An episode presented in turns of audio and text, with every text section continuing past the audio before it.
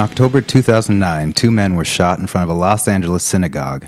What was initially thought to be a terrorist attack or a potential hate crime would, upon further investigation, turn out to be an organized hit by Israeli mafia.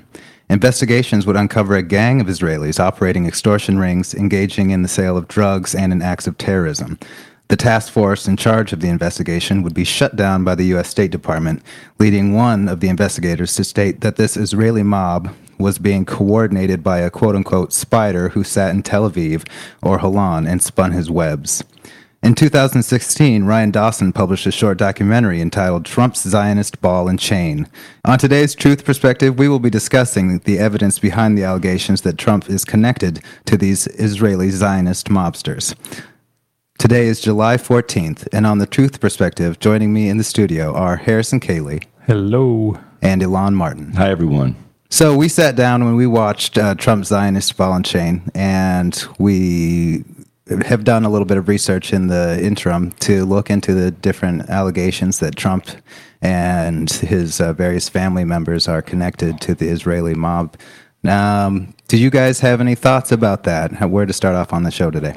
Well, I think uh, one of the cool things about Dawson's little documentary, uh, which we've got a link to in the show notes, is that he basically shows just how connected and intermingled are several facets of the American kind of political establishment. He focuses primarily on the New York and New Jersey political scene with Goldman Sachs, the Port Authority, AIPAC, and organized crime. And it's very interesting just how all these groups are connected. And if we if you take any two of those groups mentioned, you'll find like a revolving door type thing going on. So, for example, with the New Jersey politicians, it's like well, and and in federal politics, it's like a revolving door with Goldman Sachs. So you've got people that are on the board of Goldman Sachs, and then they get into politics, and then they get into or vice versa. They get into Goldman Sachs from politics. And then it's the same thing with the Port Authority. We'll get into a bit about what the Port Authority is and how it fits into everything going on. Well, first of all, maybe we can just get into that right now um, as our first little foray into this tangled web of corruption that, that is uh, New Jersey and, and New York. Um, so, what is the Port Authority? I didn't even know like what the Port Authority is or what it does and I still didn't really have a, a, great idea of what it was after watching uh, Dawson's little documentary because he just kind of gets into it without giving a lot of the background information. But correct me if I'm wrong, the Port Authority is responsible basically for um, transportation and infrastructure in basically New York and New Jersey. And so they, of course, they have big interactions with real estate developers um, because they're basically the people that give the contracts and that run the whole show over there. So what happens is there's a board for the Port Authority, and the New Jersey and New York governors appoint the board members and appoint the chairman for the Port Authority. Now, to understand how this works, we need to know a little bit about New Jersey politics because apparently, again, you know, not being an American, being Canadian, I didn't know a, whole lot about any of this, but apparently it was pretty much like common knowledge that New Jersey is just a really corrupt state. And that it's just, um, well, it has been common knowledge to the point where when McGreevey became governor in like 2002, there were quotes in the papers about how it, you didn't just pay the politicians in New Jersey for access. Now with McGreevey in charge, it was like it was just direct. You paid them for results. It's, it's pay to play. So if you're a real estate developer or someone with an interest in getting something from the government, you make a large campaign donation to the politician, and they do you a favor.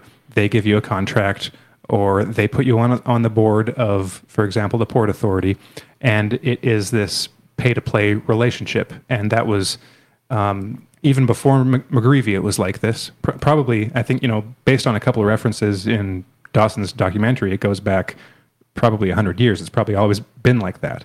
So what happens is McGreevey, for instance, would appoint someone to the to be the chairman or to be a board member on the port authority, basically in return for bribes for cash, and then would the port authority would then have the the authority to dole out certain contracts and certain privileges for whoever wants to do real estate or infrastructure in the region. That is just a, a recipe for corruption and it is used for that purpose. It seems like it seems like that's the port authority's main job is to just be a corrupt entity and you know do political favors like that.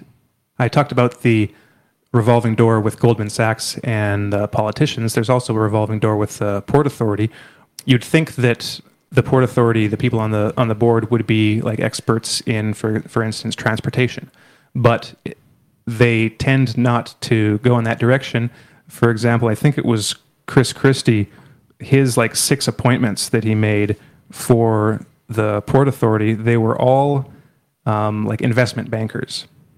And so you see a lot of investment bankers and um, you know, finance guys that get into the Port Authority because that's what it all is. It's all it's all money. And there happen to be several people at any given time on the Port Authority board who are like ex members of AIPAC or who have advisors or aides who were ex members of AIPAC and who have served on various of the, the kind of Jewish charitable organizations, or basically all part of what Grant Smith calls uh, Big Israel, which is the the Israel lobby writ large, like not just AIPAC, but the entire collection of organizations like this, because there are several, and they are all they're all kind of part of a, a bigger group one of the things that uh, Grant Smith points out about that is that um, some people don't know this, but it should be common knowledge. Like the Israel lobby doesn't have to register as a foreign agent, and this happened back in the RFK when RFK was Attorney General, I believe. Well, it goes back that far, and right after RFK was killed, where there was a, a push for the Israel lobby to be um, labeled as a foreign agent and to have to um, to have the level of transparency that any other like foreign lobby has in the United States, but they managed through various um, techniques to avoid that. So for the past 60, 50, 60 years, um, they have avoided, for instance, any kind of public transparency about what their actions are in America, what they use their money for, et cetera. And so they've pretty much got a free reign. it, it is a, a foreign government that has free reign in their lobbying capabilities within the US. And they happen to have their guys in the Port Authority and also, uh, well, and more than that, of course, like uh, Walt and Mearsheimer pointed out years ago. There was one quote in the documentary. I think it was, which guy was it? Was it Wildstein or um, another guy who was basically, he got in a little bit of trouble because he was caught on tape saying that oh, you know, I got, I managed to get like three billion mm-hmm. this, ten billion in that, all this kind of military and foreign aid, all because these guys want the Jewish vote. So he managed to get just billions and dollars of aid from U.S. politicians because he was working for for AIPAC. He was bragging to this someone else about the billions of dollars that he managed to get, and he, then he said that he had that, that the lobby had people in the in like every level of the Clinton campaign. He's like, oh, we've got our guys there and uh, we're going to get them into top leadership positions in the campaign. And this was during Hillary Clinton's. This wasn't the the election uh, campaign. This was beforehand, like when when Hillary Clinton was Secretary of State. So he was basically um, bragging about the influence that he had within the Clinton campaign and thus administration when she was Secretary of State. Um, the implication of that being that they had pull on American foreign policy. Of course, that's been one of the biggest criticisms of the Israel lobby is their influence on U.S. foreign policy. And if you've ever wondered, you know, why a lot of foreign policy decisions don't really seem to make sense if you think about them in terms of American interests, it's like, well, how does that benefit American national interests? Well, it's because they don't, but they just so happen to benefit Israeli national interests, which some Americans, well, a lot of Americans say would be the same thing as American interests. Of, and of course, I think probably the majority would say no, um, because Israel isn't the United States, but some people think so. So that just a you know a, a little introduction. But uh, was there anything in there that you want to kind of go off on and expand? Well, you know, I was thinking about the uh, what you were talking about the port authority and its job in you know infrastructure and transportation of goods.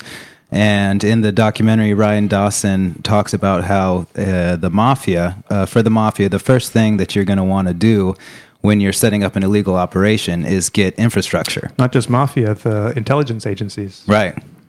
Right. And uh, so when you're looking at uh, these uh, at the Port Authority and you see these uh, these Zionist connections, um, these connections to Israel, and you're you know you're reading about all the corruption that takes place. I decided to look a little bit into uh, the state of the Israeli mob.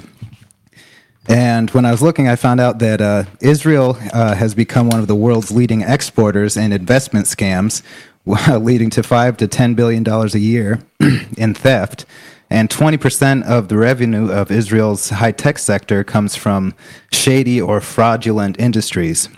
Uh, I also discovered that between 2008 and 2014, Israel's black market economy uh, soared to more than a quarter of the country's GDP. And this, these are just a number of, of different uh, statistics detailing, you know, the kind of off the books black market economy in Israel but yeah, when you look at the you know at the port authority, I just you know I was just thinking uh, you know if there's a large mafia element going on, then you know that's you're going to want to look at Israel itself too. Well, one of the big uh, the big reasons that Dawson gets so deeply into the port authority and its functioning and and who its players are and their affiliations to AIPAC and Goldman Sachs and, and various other dealings is because Donald Trump, uh, being a developer in New York City for several decades, building Trump Tower, leveling Bonwit Teller to to put up another building, buying up all sorts of hotels, building his casino in Atlantic City, New Jersey. Donald Trump is intimately connected to a lot of these people. He had to know these people he had to have dealings with the Italian mob for uh, various uh, resources. He had to have contracts and agreements with the Port Authority uh, to do a lot of what he's done.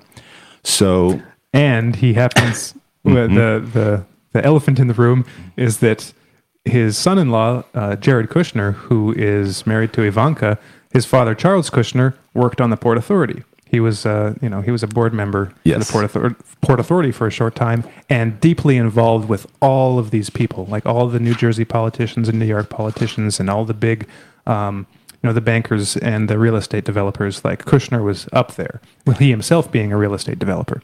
So we'll get into a little bit of that. Well, it's interesting because Charles Kushner was appointed to the Port Authority by McGreevey, a politician that he basically paid to get into office. Yeah, like one point five million dollars. Due to so many scandals, he wasn't he wasn't able to actually take the the position on the board. Well, I think you know he was actually on the board for several months at least, was and he? then McGreevey um, nominated him to be chairman of the board, oh. and that was when all these scandals came up and. And uh, Kushner had to say had to reject the offer and say, "Oh no, I can't because well, because I'm such a corrupt dude. He didn't say that, but that's really what it was. He had so many conflicts of interest that he just, you know, he couldn't conceivably be on the board while having all of these deals going through and, and being so involved in um, what he would essentially be in charge of. So, right there, there's a, a very big connection. Trump has effectively, I can't say he arranged a marriage between uh, Jared Kushner and Ivanka Trump, but it's certainly a marriage of convenience to Trump's private uh, business dealings in the sense that he's got this inside boy, uh, the son of uh, Charles Kushner, who is, even though he's he's gone to prison, and we'll get into some of those details uh, a little later, I think, or or sooner. He is as connected as can be. Uh, Jared Kushner is in real estate. In uh, he owns a, a newspaper. He owns a magazine in New York. He owns the New York Observer. Uh, I think it's the um, the Atlantic magazine, or not sure what the say, other one is. Yeah. So he's Jared has aspirations to be a, a mini empire building builder himself, and certainly Trump has capitalized on this relationship that uh, Kushner has with his daughter to bring him into the fold. So uh, some of the implications for that we'll get into later. But it's important to know that Trump has been working within a, a, system of white collar crime. He's been working with the worst elements of real estate and corruption for decades. So he knows how the game is played. You know, it's kind of like you can't really do anything or do very much in, in the ambitious scale that Trump has wanted to do and has done without getting into bed with a lot of these people. Mm-hmm. Uh, one of them was infamous mob lawyer Roy Cohn, who was the consigliere, if you will, to the Genovese crime family. And Trump and Cohn were very good friends. Uh, Cohn, incidentally, was the subject of uh, the Angels in America play, which was very popular in, in the in the 90s here in the U.S. Uh, and has a very interesting history himself. Yeah, he worked with Joe McCarthy. And he worked with Joe McCarthy during the uh, McCarthy hearings. So there are all kinds of sprawling details here, uh, which point to the fact that in order for Trump to be Trump, to do what he's done before his presidency, and even now uh, during his presidency, he's made this kind of, w- would you say, guys, it, it's fair to say a, a, kind of deal with the devil to some degree? I think so because he was playing in a in the game of New Jersey and New York politics, where basically, in order to um, you know become a real estate mogul, in order to become a big player, you have to become you know you have to pay people, you have to grease the wheels, mm-hmm. you ha- and then you have to deal with the port authority. You have to deal is, with the mobbed up groups. yeah, which is totally corrupt. You have to deal mm-hmm. with the mob. You have to deal with the the politicians. So I mean, to one of the points that um, that Dawson makes in the in the movie. Well, I'll give an example, a little story. So in like 2002 or 2003, when there were calls for there to be uh, a 9/11 investigation, there was a New Jersey senator, um, Torricelli, who was outspoken in the need for an independent investigation. And so he spoke out about the need for an independent organiz- uh, investigation, and he was very critical of the the idea put forth by the Bush administration for this biased, partial, non independent investigation. And immediately after that, the, the New York Times and the New York Observer started smearing him, basically, coming out with all these skeletons in his closet, all these shady deals he was involved with. And the point Dawson makes is like, well, yeah, of course he was involved in all those things because he was a New Jersey politician. It's like there aren't any New Jersey politicians that aren't involved in any, any of these sorts of things. But the reason that they went after him is probably because he was supporting an independent 9 11 investigation. So it's like if you're in that scene at all, you're going to have skeletons in your closet because it's unavoidable if that's what you want to do. If you don't want to have any kind of shady associations, then you're not going to get into the real estate business, for instance, or politics, or you know, it, it's just it's it comes with the territory. You're especially not going to become a real estate mogul in Atlantic yeah. City, right? Yeah. but uh, so back to the subject of the Kushners, since they were kind of you know ground zero for the the documentary and the you know the connections between Trump and you know his Zionist ball and chain. Um, so Jared Kushner uh, became CEO of his uh, family's company at the age of 25, a pretty you know ripe young age to take over a multi-million dollar real estate, uh, you know whatever other businesses mm-hmm. that they had going on. Just before you continue, this was after going to Harvard and the reason he got into Harvard was because his dad basically made another donation, like a 2.5 million donation to Harvard. And coincidentally, uh, Jared and his brother both got in. This was in like 1998, I think, that the that the the, the money changed hands. And um, Charles Kushner, the father, um, he and his wife both got put on like some board, um, some Harvard board too. And the thing is, is that uh, uh, Jared Kushner didn't have the grades like he wasn't a good enough student to ordinarily be able to get into Harvard. So this led to um, this guy writing a book. I can't remember his name. Michael and, Goldman. Yeah, something like that. Mm-hmm. And Daniel Goldman. Yeah, he so he wrote a book several years ago about this phenomenon, not just about Kushner's, but uh, about the Ivy League schools in general, and how it too is pay to play. And so that came up again during the presidential campaign.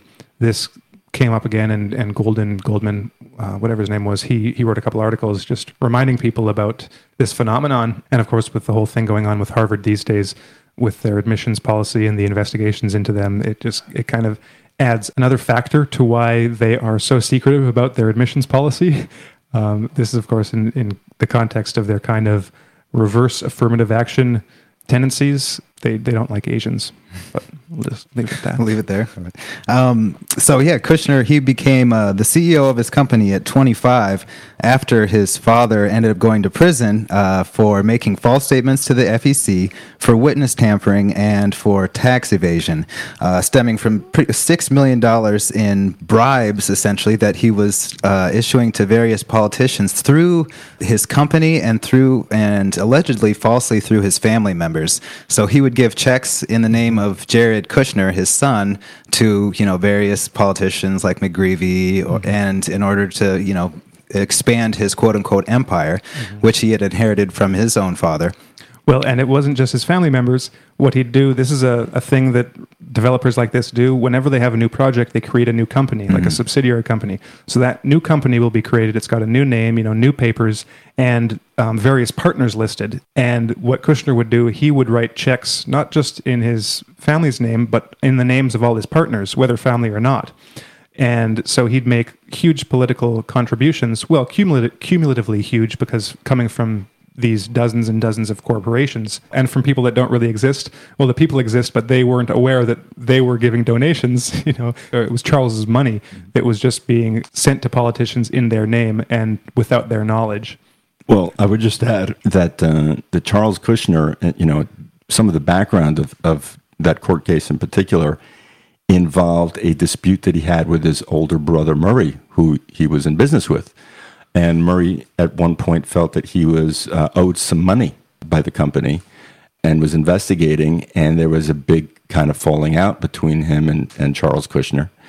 And uh, so th- there's this big falling out. And originally, Charles Kushner's sister takes the side of Charles Kushner in, in this dispute. But then the, the husband of Charles Kushner's sister begins to, well, he, he doesn't do well uh, on the job in He was Kushner's working for- company. yeah, he was working for He Charles. was working for Charles as well. And, uh, and Charles decides that he wants him out or, or demoted, actually. So the sister of Charles Kushner gets very upset by this and then decides to take sides with the older brother, Murray, uh, in this family dispute. So, uh, what does Charles Kushner do? He ends up paying for a high level escort to seduce and take the husband of his sister uh, into a, a hotel, tape the, the sex, and uh, and then send and then Charles Kushner sends the tape of this to his sister, which is I mean it, it gives you a great insight into the character of the man that in the interest of of money and power uh, he would he would stoop so low as to do this sort of thing. Just a couple things. Well, one thing was uh, his brother had sued him uh, for allegedly misusing family companies' funds and paying hundreds of thousands of dollars to uh, high-profile figures, especially Netanyahu, because Charles is near the top of Mr. Netanyahu's uh, list of wealthy Americans most likely to contribute to his to his campaign. But also, not he hired a prostitute to honey trap his brother-in-law and hurt his sister, and then afterwards, when he was interviewed, uh, I think it was he was either getting out of prison or it was towards the end of his uh, in, time in prison. He says, "quote I don't believe God and my parents will ever forgive my brother and sister for instigating a criminal investigation and being cheerleaders for the government and putting their brother in jail because of jealousy, hatred, and spite." Well, and it wasn't just his brother in law and his sister. He also got suspicious of an accountant, I think, that was working for his company. He was convinced that this guy was taking files out at night and giving them to Murray. So he tried to get. Uh, he tried to do the same thing with this guy, hire a hire a, a prostitute to, to sleep with him and get dirt, you know, get the dirt on him, get the videos that he could then use for blackmail. But I'm pretty sure it was this one. The it didn't work out so well. So he had like middlemen that he that he tried to to get the prostitutes originally, and the two guys he got to to um, to find the prostitute. I think they were um, the O'Toole brothers. They were both cops. Like I think they were both New York City cops. So he basically paid these guys, these two cops, to find a prostitute. But that didn't work out. They couldn't. They either couldn't find someone, or you know, just it didn't. No, I think yeah, something fell through on that. So he decided to, to do it on his own. So he found the prostitute. He gave her like $38,000 or something like that. And, but then this one, like she, it sounds like she just took the money and ran. She didn't actually get the goods on, on this, this guy. So he didn't have the, the material to use. But it, this just shows like the fact that he'd do it twice and like for the same thing. So once this came to light, then of course there were more charges you know added on to, to the rap sheet. But the the part of the way this started, um, like you said earlier, was that uh, Murray was getting suspicious that you know that he wasn't getting everything that was his, for instance, and that there were some some shady things going on. So he he basically sued for information, and that opened up the books to scrutiny. Mm-hmm. So this was the thing. Well, it's uncertain whether Murray knew that it would go down the road that it went. He wasn't necessarily trying to to expose all this kind of stuff. But when the books started getting opened and this start, this started being um, looked at closely, then all of these shady deals started coming to light. So that's when Charles realized, okay, well, I'm you know I'm really in deep doo doo right here. So so I better start hiring some prostitutes to get some blackmail on these on these people. Well, j- just a quick quick comment on this modus operandi. I mean, this is. Uh, you know, this tactic is typically, you read about this in books by Victor Ostrovsky, uh, by way of deception. I mean, this is pure, you know, this is Mossad, this is CIA, uh, and the guy isn't uh, an intelligence agency guy. He's just a, he's just a, a crook. But it's very interesting that, you know, given his political affiliations and given his will to power and his drive to accrue more uh, for himself and his family, um, or at least his sons, that he would um, gravitate towards this type of thing, th- this tactic, to achieve his his ends. Uh, so I, I, just thought that was you know worth noting here. I mean, uh, we we heard uh, last year about Bob Weinstein hiring Black Cube. Uh, a corporation that uh, that helps in delicate situations like this uh, to kind of uh, make friends with Rose McGowan, who is accusing uh, you know Weinstein of, of, various things. And whatever you think about that situation, uh, there's this whole kind of uh, honeypot infrastructure of leveraging power over people that we've read about in Washington and and and Israel and various other places. It's like an industry. It's like a mini industry of blackmail mm-hmm. Uh, that exists in the world, and so I'm sure Black Cube and other companies like it, uh, which are Israeli, by the way, you know, not only try to fix certain situations, but create them. I'm sure that's that's part of the services they, they are paid to provide for as well. So, just an interesting note there thought it was interesting that the one who was prosecuting Kushner was Chris Christie, who was later uh, hoping to become Donald Trump's vice president. but since Jared Kushner was in the administration, there were some rumors that Kushner, after watching his father go down in flames because of you know the prosecution from Chris Christie, ended that that dream for Christie, and he had to you know mm-hmm. settle for his time in the in New York. Well, maybe we can get into just a little bit about that whole situation because Chris Christie was governor of New Jersey from 2010 to 2018. And um, so I, we already mentioned McGreevey, who was governor from 2002 to 2004. Well, there was a situation. Uh, Jared Kushner just ties in tang- tangentially to this, but um, Chris Christie appointed one of the uh, board members to the Port Authority, David Wildstein, um, and he created a new position for him. So this was a position, a position that didn't previously exist on the Port Authority, um, but Christie made the position for him to basically get him get him in a six six figure salary. And um, Kushner had given um, Wildstein uh, money for one of his projects.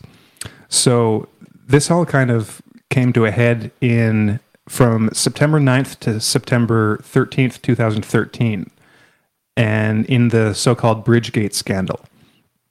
So this was the George Washington Bridge, I believe, and that is managed by the Port Authority. And for these five days in 2013, two of the lanes of the bridge were shut down on the authority of Wildstein at the Port Authority, and um, with sev- with on the authority of well, it was on their authority because they managed it, but it was in basically collusion with several of Chris Christie's aides. Um, and of course, Wildstein was a direct appointee from Chris Christie. And so they shut down these lanes for five days without telling anybody. No one knew what was going on and it just it just wreaked havoc on the on the region because there, that's a, a, high volume, high traffic bridge, mm-hmm. and so it was it, you know not good for the economy, not good for the the people living on the towns and the cities on either side. It was a nightmare, actually. Yeah. I remember when that happened. Yeah. Yes, the, the GWB has a, a, huge amount of uh, of traffic, like you said, Harrison. But anyway, can, continue. so it was a big snafu. No one knew what was going on, and then um, people. I think it was in in New York. They didn't know what was going on, so they reopened the bridge and reopened the lanes because it was just like they, no one had told anyone else what was going on. It was just a decision that came from this Wildstein guy, and it turns out that, uh, well, there was a big investigation. Originally, they found that uh, Chris Christie knew nothing about it, that it was just his aides acting on their own for reasons unknown. Um, but there was there was speculation for what the reason may have been at the time. There were a couple hypotheses given, but the what, one of the most credible was that this was basically revenge against the mayor of Fort Lee because um, the this mayor, I can't remember his name, he did not support Chris Christie's like um, uh, election or you know re-election in in 2013 or something like that, and so this was getting back at at this guy for for not supporting Christie, and. Uh, after the investigation, several people were indicted and sentenced to time. Um, so Christie's deputy chief of staff, Bridget Ann Kelly, um, she wrote oh, oh, no, no. This is this is some more background. Um, so his chief of staff wrote to Wildstein in August of 2013. So this is before the bridge shut down, uh, and these em- emails came to light um, in the investigation. She wrote, "quote Time for some traffic problems in Fort Lee."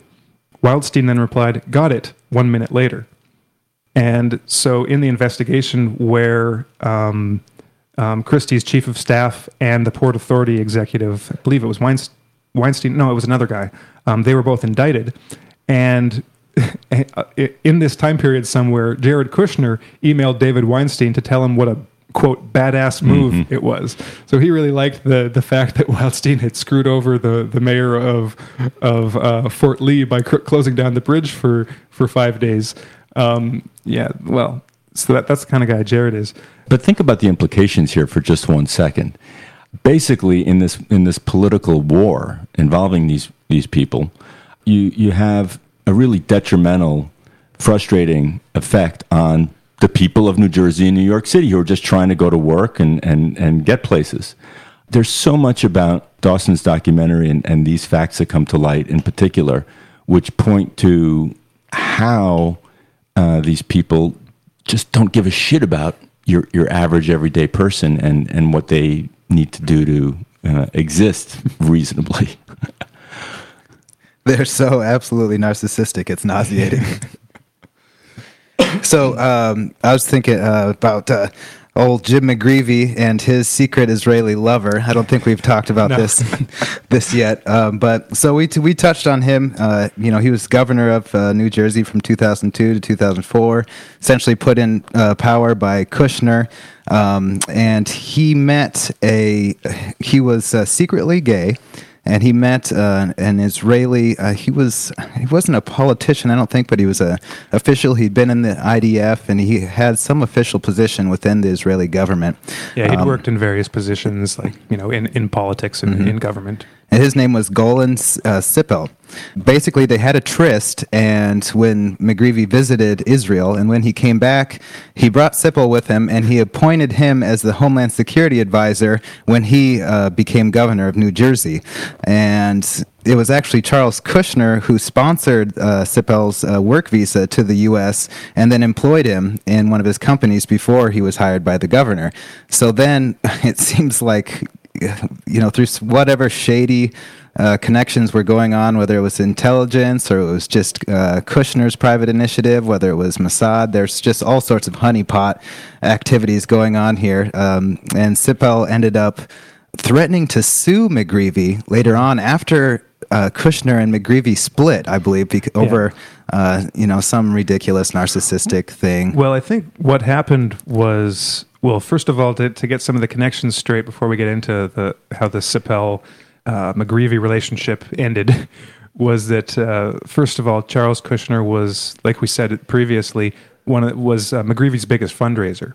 So donated like 100, 1.5 million dollars to his uh, his campaign, and Charles Kushner served briefly on the PA, and then it was McGreevey that nominated him to serve as the um, chairman of the board at the PA in like late 2002, I think. So it's Kushner who sponsors the visa for this Israeli guy that McGreevey meets for like 20 minutes in Israel and then decides he wants to bring him back to the States. So he brings him back to the States, gives him these cushy, no, no pun intended, positions, and people are starting to get suspicious, right? They're they're like, well, you know, something's not right here. Like this is this is kind of weird. So there were there were like rumors, and people thought that maybe they were a thing, and they were, weren't sure what this this Israeli national was doing. You know, w- getting such high positions and having so much influence in like McGreevey's office, and so they started looking into it. And I think when these rumors started going about, there were some questions asked, and then uh, Cipel was forced to resign.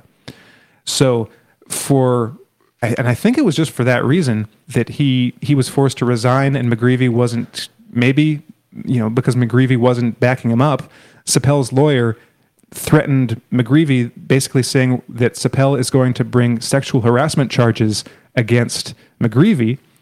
Uh, you know, I don't, I don't know exactly for what. If it was just, um, you know, bad feelings, and so in response to that, you know, because McGreevey basically, okay, well, you know, his cover's blown at this point, so he came out literally um, at that time to say he was uh, a gay American. Like that was his quote.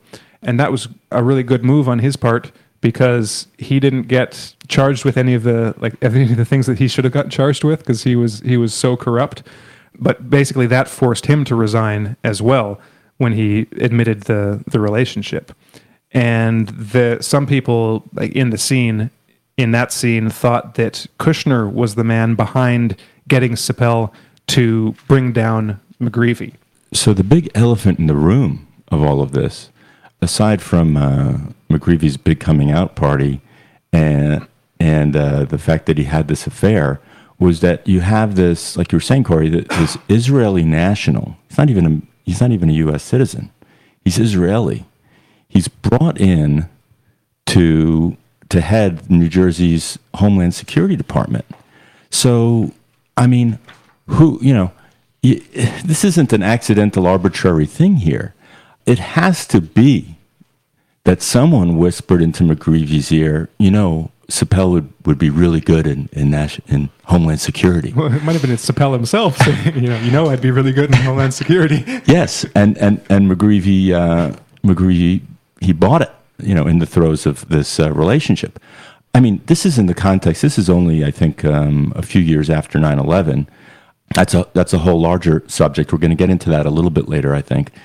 It just shows how the it takes on a, a whole kind of wider geopolitical perspective in a certain sense uh, in this one scandal, and uh, yeah, so so I mean it's uh, like we were saying before about the honey traps. Cipel was obviously sent in there. They probably had already profiled McGreevey as a closet homosexual, and Cipel, you know, insinuates himself into a prime position from the point of view of you know Israel's aims and goals and influence in the U.S.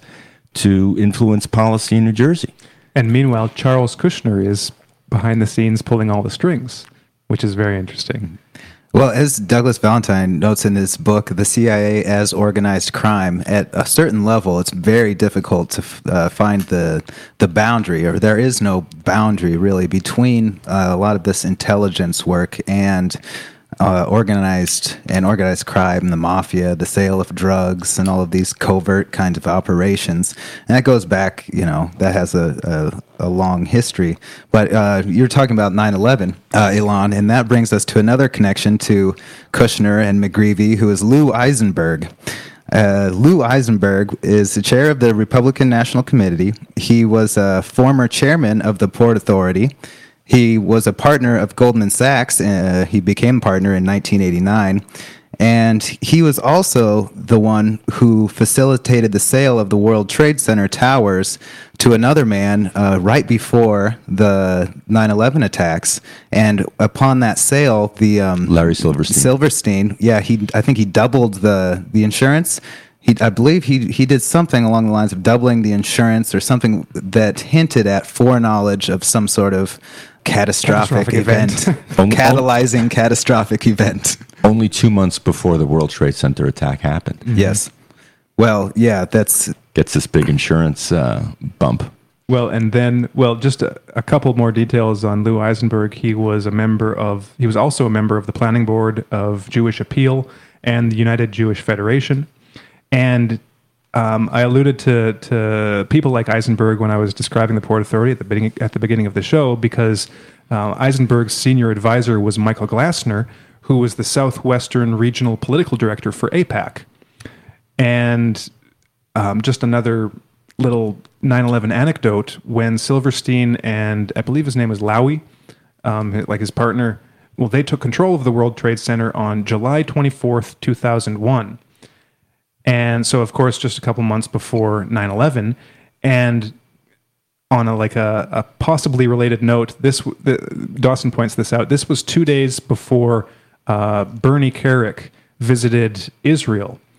Now, I wrote an article about this on SOTT several years ago, based on another of Dawson's documentaries, uh, Empire Unmasked, where he gets into the details of this. Because Bernie Kerik was what, like a police He, he was the, I believe he was the commissioner Yeah, in police New York commissioner. City during, during the months of, of 9-11 appointed by Rudy Giuliani. Yeah.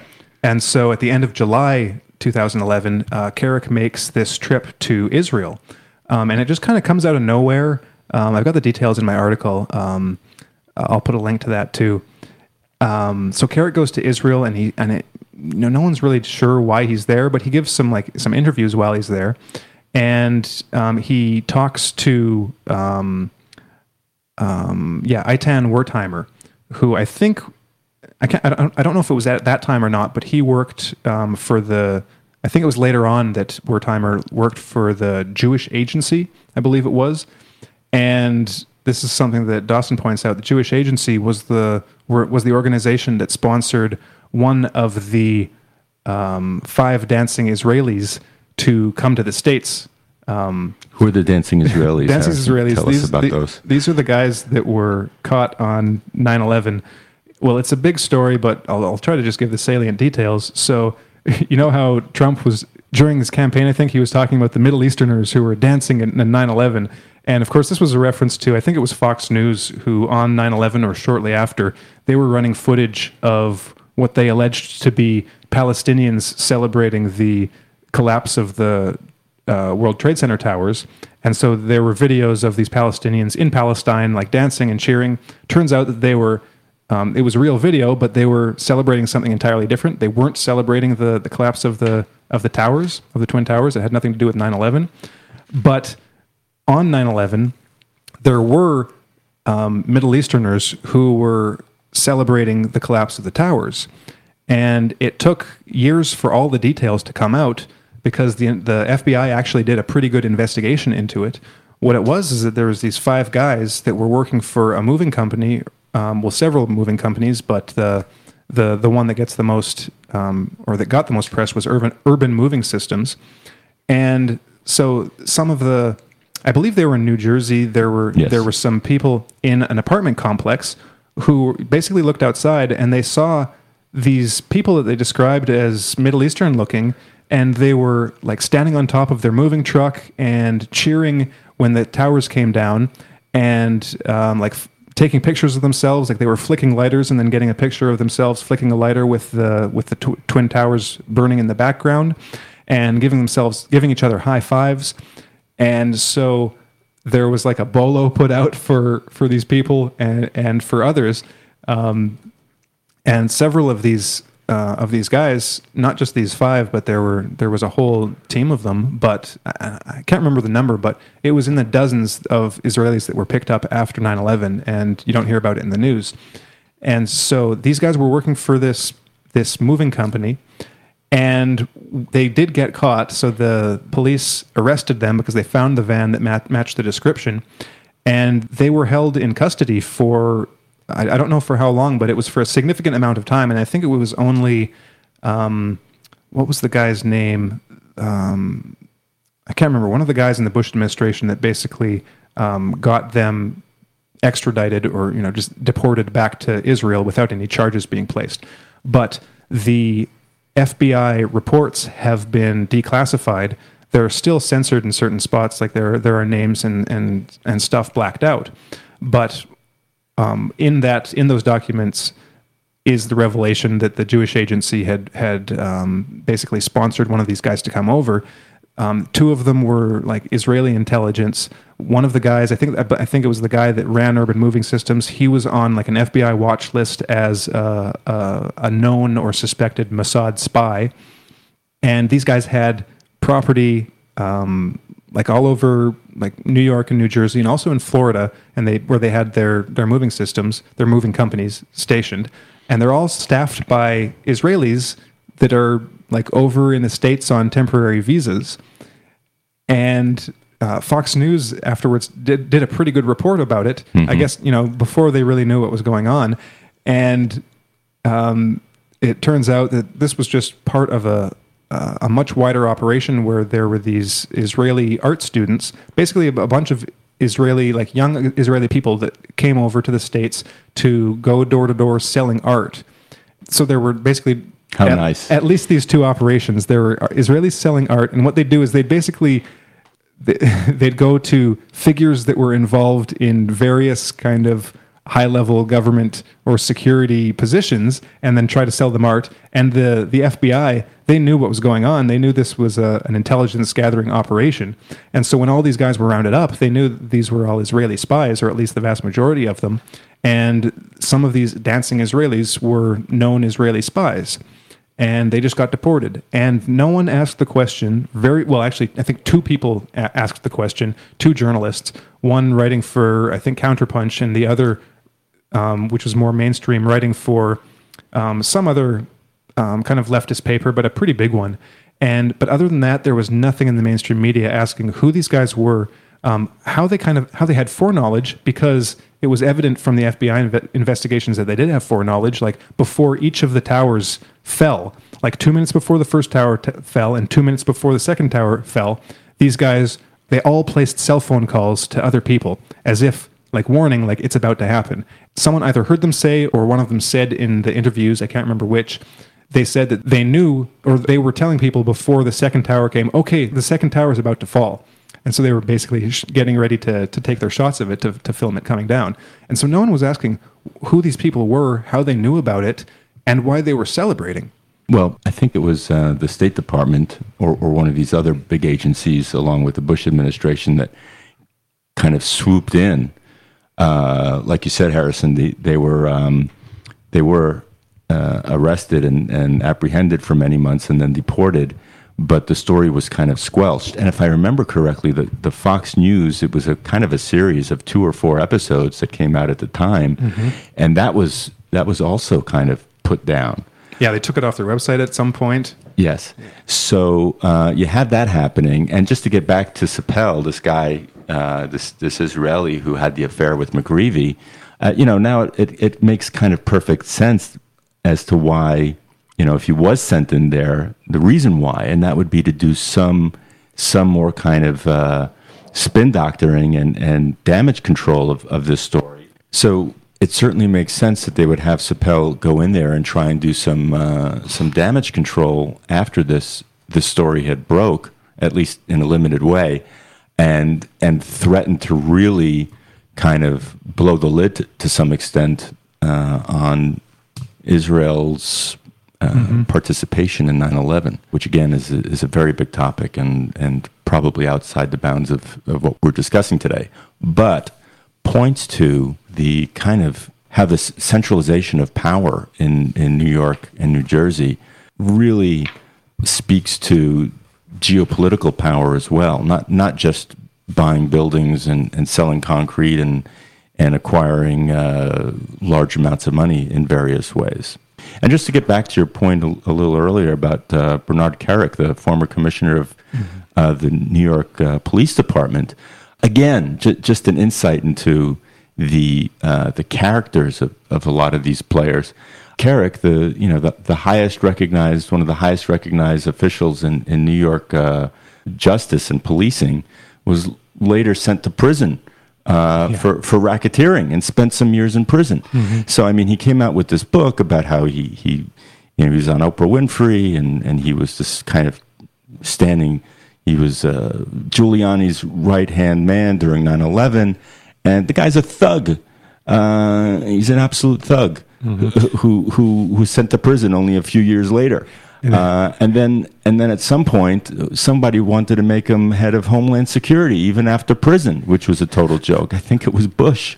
So, I mean, it, it, it would be comical if it wasn't so ridiculous and so horrible that these people wield so much power in, in the world today. So Bernie was like as you mentioned, so he was police commissioner during 9/11 and he was the guy well, he's the the last known or the first known person to have the the passport of one of the hijackers that was found on the the streets of New York.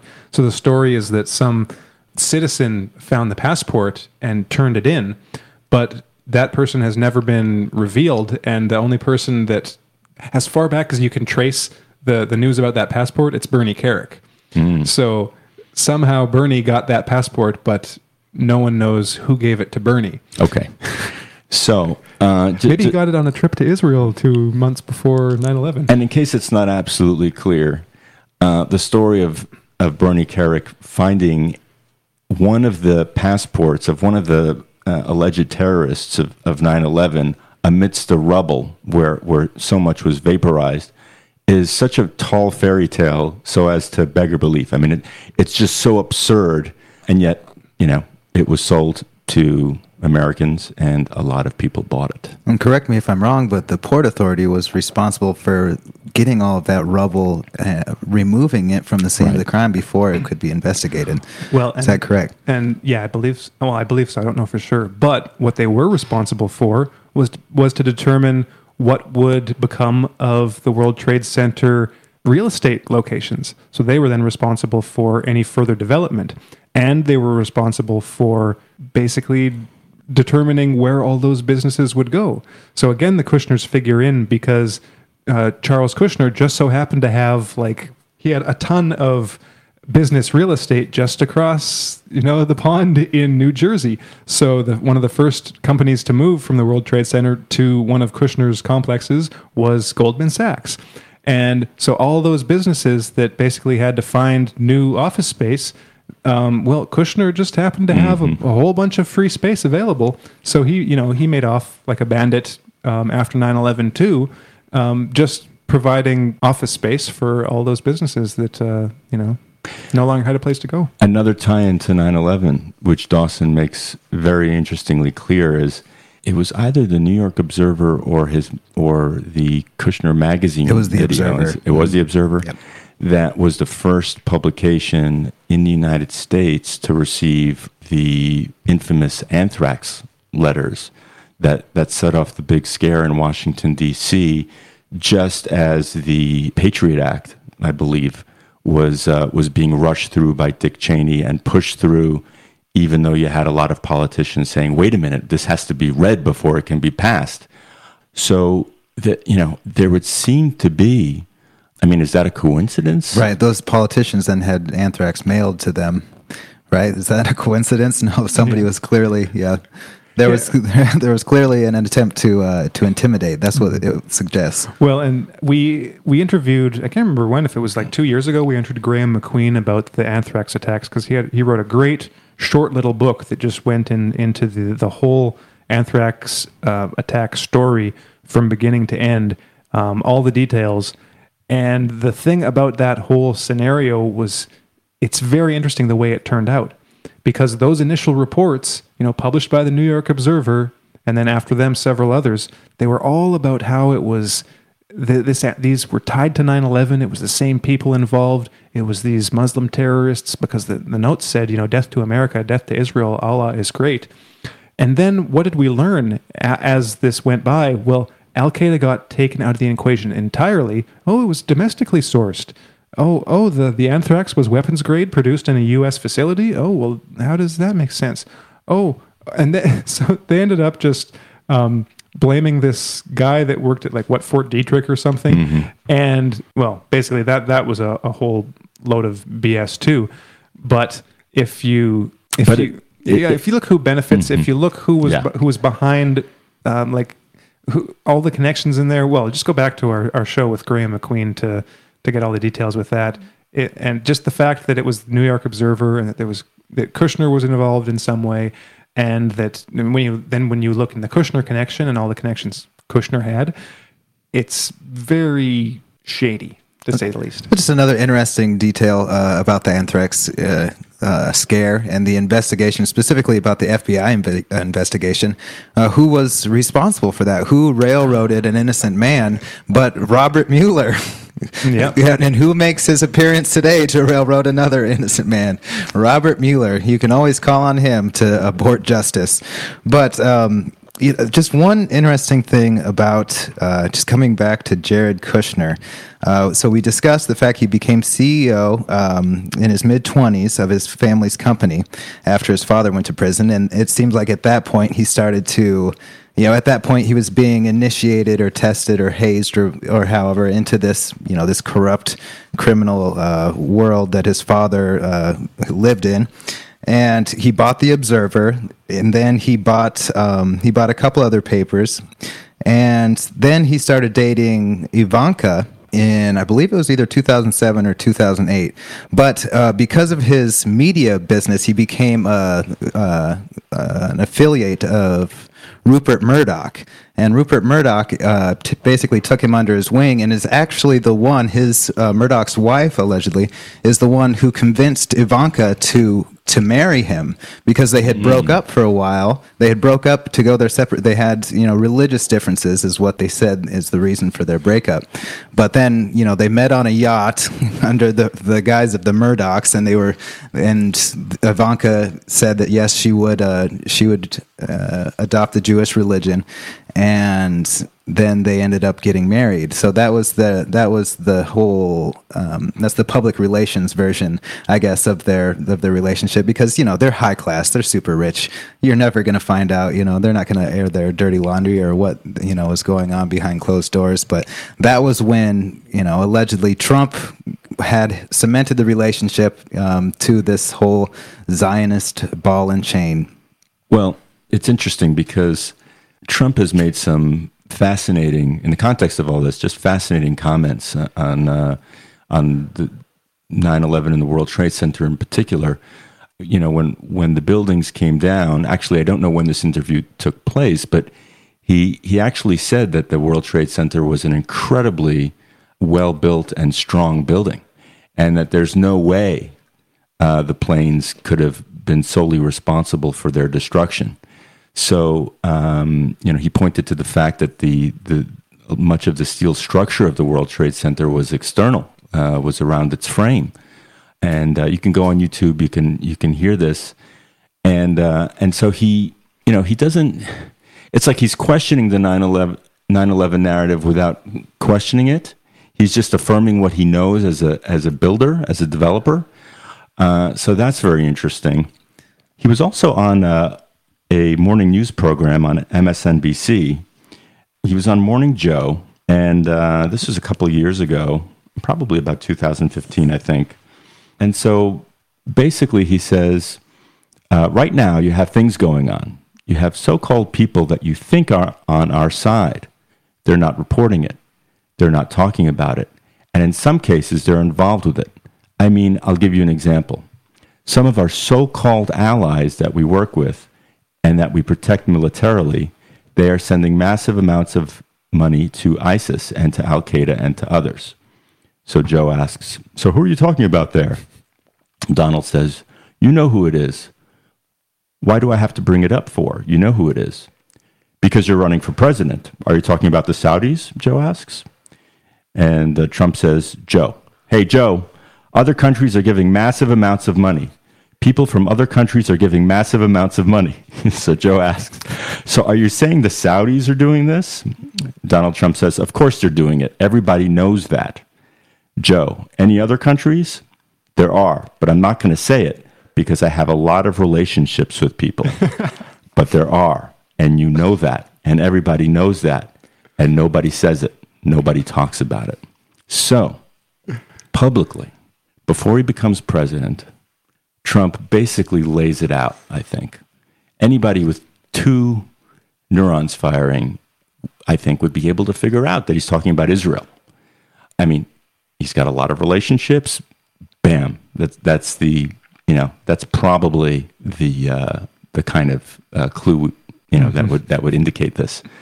So um, he knows he knows what's going on, and he's he's not happy about it. I don't think, but he is a what's the term? A realpolitik politician.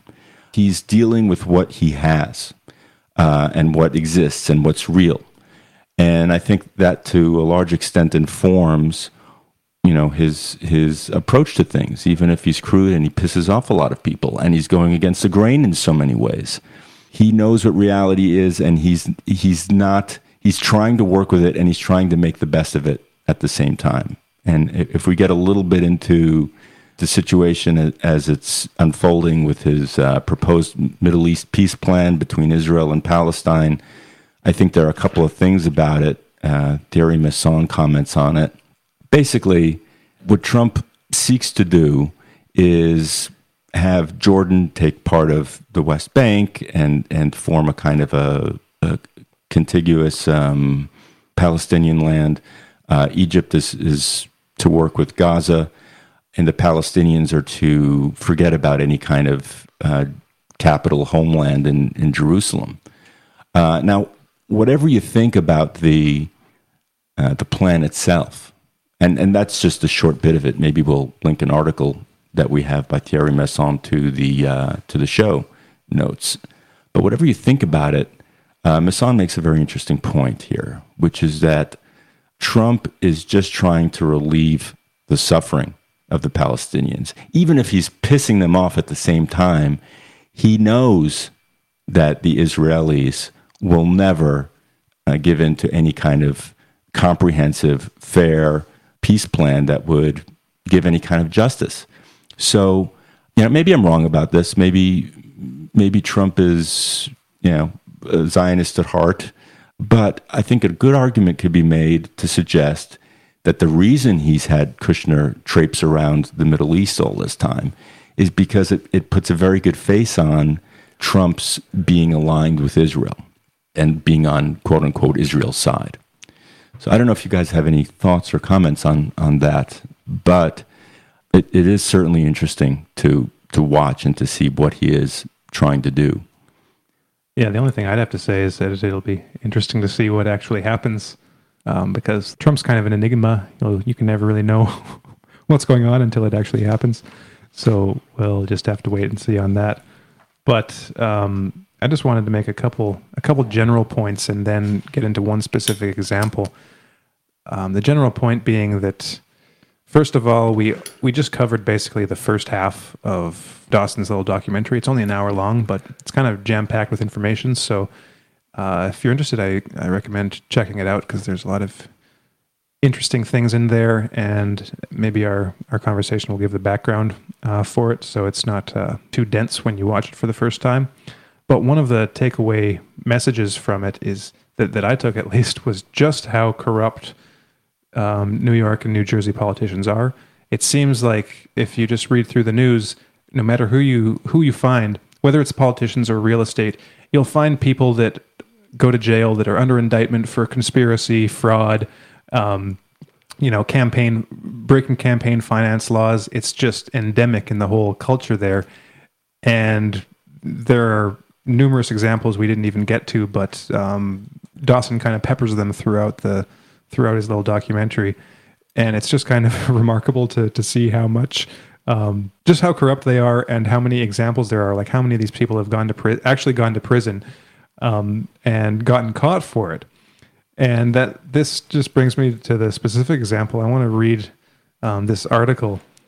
This article is is just briefly mentioned in Dawson's documentary. It's just brought up as a screenshot. Basically, he doesn't talk about it, but it's in the context of of this corruption. So this is an article from the Washington Post, um, published in July 2009. the headline is Rabbis, New Jersey politicians among 44 arrested in corruption probe. July 23rd. A two year federal probe into a money laundering operation taking place between the New York area and Israel ballooned into one of the largest, one of the biggest bribery and corruption sweeps in New Jersey history, netting three northern New Jersey mayors, two members of the New Jersey legislature, a raft of local officials, five rabbis, and a Brooklyn man accused of trafficking in human kidneys, U.S. prosecutors said today. FBI agents arrested 44 people in a series of morning raids, creating a dramatic scene of politicians and rabbis in traditional outfits, handcuffed and being marched into the federal building in Newark, and then boarded onto a bus for the drive to the federal courthouse. Um, among those were among those arrested were legislators L. Harvey Smith, Daniel M. Van Pelt, Hoboken Mayor Peter Cammarano, Secaucus Mayor Dennis Elwell, Ridgefield Mayor Anthony Suarez, as well as the Deputy Mayor and Council President of Jersey City. The arrested, rabbi, the arrested rabbis included Saul Kassin, the chief rabbi of the tight knit Syrian Jewish community in the, in the United States, and the chief rabbis of synagogues in Brooklyn and Deal, New Jersey. A Brooklyn man, Levi Itzhak Rosenbaum, known in his circles as the kidney salesman, was also arrested as part of the sweep and charged with enticing vulnerable people in Israel to sell one of their kidneys for $10,000, then charging waiting transplant patients in this country up to, up to $160,000. He admitted brokering kidney sales for a decade, federal prosecutors said in the complaint. It seems that everyone wanted a piece of the action, said acting U.S. Attorney Ralph J. Marra Jr. The corruption was widespread and pervasive. He said the politicians in New Jersey existed in an ethics free zone. The huge operation was based on a single confidential informant who was able to help the FBI obtain hundreds of hours of video and audio recordings. The recordings include Hoboken's new, mayor, new mayor, Cammarano, who turned 32 on Wednesday, allegedly bragging in a diner about how he was going to win last month's election even if he were indicted, because he had locked down the votes of Hispanics, Italians, and senior citizens. A former city councilman, Cammarano is charged with taking $25,000 in bribes. According to federal prosecutors, Thursday's sweep was an outgrowth of a long running undercover corruption probe known as Operation, B- Operation Bid Rig, which has already sent a raft of other local New Jersey politicians to jail.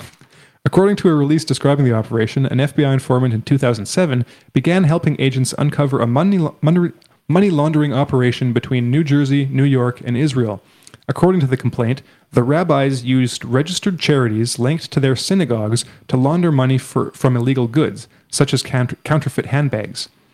The person wishing to wash illicit proceeds would write a check to the charity, then receive cash, minus a handling fee of 5 to 10, 5 to 10% kept by the rabbis.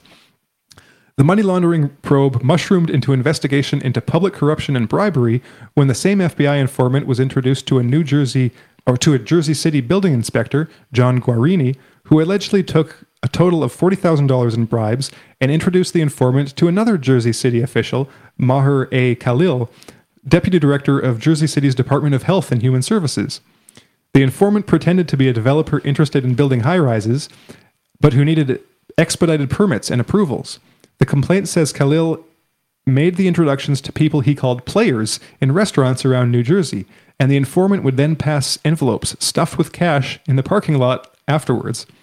The amounts were usually in the range of $10,000 to $15,000, going to housing inspectors, planning officials, health department workers, and politicians. Prosecutors said much of the money was being solicited for the closely contested election campaigns for city council and mayor for city council and mayor earlier this year in Hoboken and Jersey City. The same informant also posed as a businessman, with a female FBI agent posing as his secretary, to convince Rosenbaum that they needed to find a kidney for the woman's critically ill uncle. According to the prosecutors, Rosenbaum replied that he was a matchmaker and had been in the business of selling kidneys for 10 years. Matchmaker, matchmaker, make me a match. so this is kind of just run of the mill Jersey stuff going on here. Like Jersey is a mafia state. Well, Israel is a, a well-known organ trafficker and mm-hmm. and uh, human trafficker. So I, I, guess it's no surprise, even though the article didn't make mention of connections. Well, it did make mention of, of some connections to Israel there, I think. Mm-hmm. But uh, yeah, wow, it's it's it's so pervasive. I mean, everywhere you look, it, it's as though virtually most of what gets done is influenced by crime uh, and really, really bad crime. So, um, well, bad in both senses of the word. Bad as in like evil, and bad as in just stupid as well. Reckless. Because you, yeah, you look at these people and the things they get up to, and like they're just not very smart you know they're incompetent if there's one like they're competent at just being like low level criminals like charles kushner he's really good at being a really dumb criminal and that's about all that he's good at and one of the points dawson makes is that you know we got to stop thinking of these people as like competent businessmen they really are just lowbrow criminals that have managed to find a great way of making a lot of money just by being stupid and corrupt because what they do is they bribe the government official. They, the government then gives them contracts, gives them a lot of money. Then they can use that money to then bribe more government officials and to send a lot of the money back to Israel and, or through AIPAC. And it's just this circle of money exchange. And the the jobs they don't aren't even very aren't even good. Like so, all these government contracts, like going back, this goes back generations really. And um, uh, Dawson gets into an example going back to I think it was like the Crown family, where after um, after Kennedy was assassinated, he he basically set up this deal to create like some kind of um, like jet for the Air Force or something, and Boeing was supposed to get the contract. They were they were the ones that. Uh, that were would have done the better job, but then but then Johnson came in and he gave the contract to the Crown fam- family's like General um, General Mechanics or something like that. Um, some other company. It, it's just like the F 35 today, right? Where you have these giant corporations like Lockheed that get giant contracts from the government, like no bid contracts, and then they don't have any incentive to actually do a good job. They're just in it for the money and they know they can get the contracts. So they get way too much money to do a really poor job. Mm-hmm. And this is just a repeating pattern. And the only reason they get the contracts is because they've bribed the politicians in order to get them. And it's it just goes on and on and on because this money just keeps changing hands without any actual like real good work being done. And in this specific case, what it is is like Dawson points out is that it is um, a lot of these people are like tied to AIPAC. So so they they bribe the government to get money from the government, from like the U.S. taxpayers, to then bribe more officials and to uh, or to put into the coffers of AIPAC, which then influences U.S. foreign policy because AIPAC has you know agents within all of these um, like all the foreign policy making institutions in the United States and at all levels of government and hundreds of lobbyists. Yeah, hundreds, thousands, and that and and of course there's the ties with with organized crime. So it's just this network of people paying each other and getting nothing done, and the things they are getting done have no benefit to the U.S. whatsoever. Like so, that's that's the way. It, like, that's politics that's in politics. America. well, so maybe we can just bring this back around to um, how all of this connects to Trump in particular. The title of our show today, Trump's Zionist Ball and Chain and how it, it ties him down in a way. Because in, in one sense, it's been his vehicle. It's been the way he's been able to do business for decades. Uh, it's working within the system. And on the other, there's this impetus on his part, uh, whether you like his methods or not, to make America great again, to have it be a functioning country with a good economy and jobs for people, uh, with a foreign policy that, that's against intervention. I mean, he's he's spoken out uh, when he was debating Hillary Clinton. He he said, "You don't even know who you're supporting in Syria." Uh, he's come out and said this. So, you know, on on one level, he he really, you know, you can see that he's really trying. However uphill a battle it is, and however systemic the problems are, th- there is an attempt to to do America better. and on the other, he is, you know, he has to make a big show of being supportive of Israel. Uh, his donors, uh, Sheldon Adelstein, uh, Adelson. Adelson, thank you. You know, gave him eighty or ninety million dollars to help him with his campaign. When, when um, at a time when Hillary Clinton had maybe five times as much in her war uh, war chest for for running the running the presidential campaign. So he's, you know, he's beholden to these powers that he knows have something over him in the sense of there being this favor bank. You know, you you do for me, I do for you. But inherent in this in this relationship in this deal with the devil, it seems, is that he'll never be allowed to to really fully realize any of these ambitions he has for the U.S. Uh, if if they are sincere, and I think they are. So that to me is the the, the Zionist ball and chain.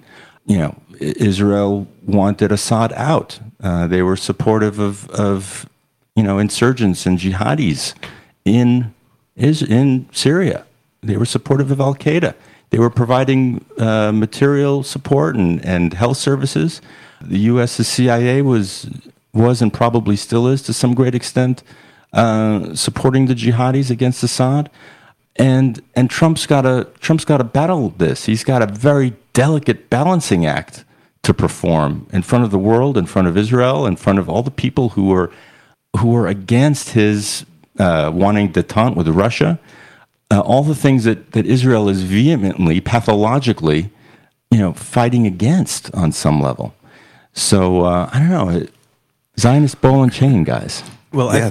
I, I think that uh, I think that what it really comes down to is that Trump really doesn't care, like one way or the other. He just wants to look at the at his checkbook and see, uh, uh, you know, not see red. You know, he wants to see a, a positive balance for the U.S. So I don't think Trump really cares one way or the other, like what Israel does or what what they want, unless it is against um, like American interests or his interests. So I think he'd be perfectly, you know, he's perfectly fine to just, uh, you know, let Palestinians rot one way or the other. But if something comes to the point where there's a policy or a practice that goes against like his vision for what how he wants to be president and what he wants to be wants to do as, as president, then in that case, I can see him doing like a, a JFK or an RFK, not necessarily out of any like deep moral fiber, but just simply because of the bottom line. He'll just be like, well, no, you know, we don't want to do that. So I don't think he, he'd have any problem stabbing ex allies in the back when it came down to it. But I don't really see him as being a kind of like visionary leader with these high aspirations, like high moral asp- aspirations for what he wants to do in the world. It's like, no, that doesn't work. I don't want to do that. Oh, it looks like that works. Let's do that. Those people are doing that. I don't care. You know, how does it affect me? Oh, that it's affecting me that way. Okay, let's do something about it. I think I see him more as a really practical kind of businessman that's mm-hmm. that you know when it comes down to it they don't really care um, about the issues themselves as opposed to how, what what the effect is you know. Is that practical? Does that work? Yes or no? Let's you know let's work with that. Right, and in the process, that's that's why he's upsetting the world order because it's all based on America being in the red. You have, you know, America pays, uh, you just pays countries to in order to keep them in its in its orbit. You know, like the Middle East, all the foreign aid that we give to different countries, we give to foreign leaders, we give to um, Middle Eastern allies to play nice with Israel. We pay Israel billions of dollars. You know, we're that's that's just part of the the bottom line of American empires that we pay. Um, we we that's the corruption inherent in in the American empires. We're constantly paying all of these people, and it's a waste. it's obviously a waste. It's not a it's a good not a good way to to run a business. And so when Trump comes in, like you said, he's probably not morally, you know. all revved up He- in he order to save the cry world. he doesn't cry himself to sleep over, No. you know children dying in other countries No, he's just like, why the heck are we paying for NATO's budget? And why the heck are we paying the Taliban? You know, why are we paying uh, Jordan and you know all of these other countries um, all of this money? What are, what is really in it for us, for America? Well, yeah, I mean, when you think about the U.S.'s support for uh, the Saudi war on, on Yemen in particular, and the, the kind of horror show that we're seeing unfold there right now, uh, yeah, it's like you know, what what the hell is Trump doing there? Uh, why is he in support of, of this sort of thing? It, it's pretty horrible. So you know, he I don't know if he sees something in it for the U.S. in terms of because uh, that's what the Saudis want, right? Mm-hmm. So we're friends of the Saudis. We need mm-hmm. the Saudis. We we need the the the petrodollar to stay the petrodollar, and and they're pretty much one of the only parties in the world that that's on board with that idea. Maybe, you know, things are changing very quickly. So yeah, I, I mean, I could I could see how, you know, less an idealist than an utter p- pragmatist. Mm-hmm. Uh, Trump is working within a system that is so far gone, even, even if he's not a, a good guy necessarily, or or a Kennedy or someone with a vision, an idealistic vision. He is an utter pragmatist, and um, I think he he's coming and he said, "Wow, this situation in the U.S. is so freaking bad. Uh, I mean, it's so bad that even you know, heck, I, I can I can do a better job. Uh, you know, I, I'd want to see I'd want to see at a minimum. I could do a great job. I could do an awesome job. I could do the best job. it can be things can be huge. So yeah, the, there is that. No, I just think that documentary was an excellent kind of window into how uh, the mafia and intelligence and just corruption and greed and uh, all combines together to create this kind of a, a, perfect storm that disrupts people's lives and and leads to inefficient um, government, inefficient business. And, you know, in, the end, you end up with President Trump. you got Donald Trump having to come in to fix things up.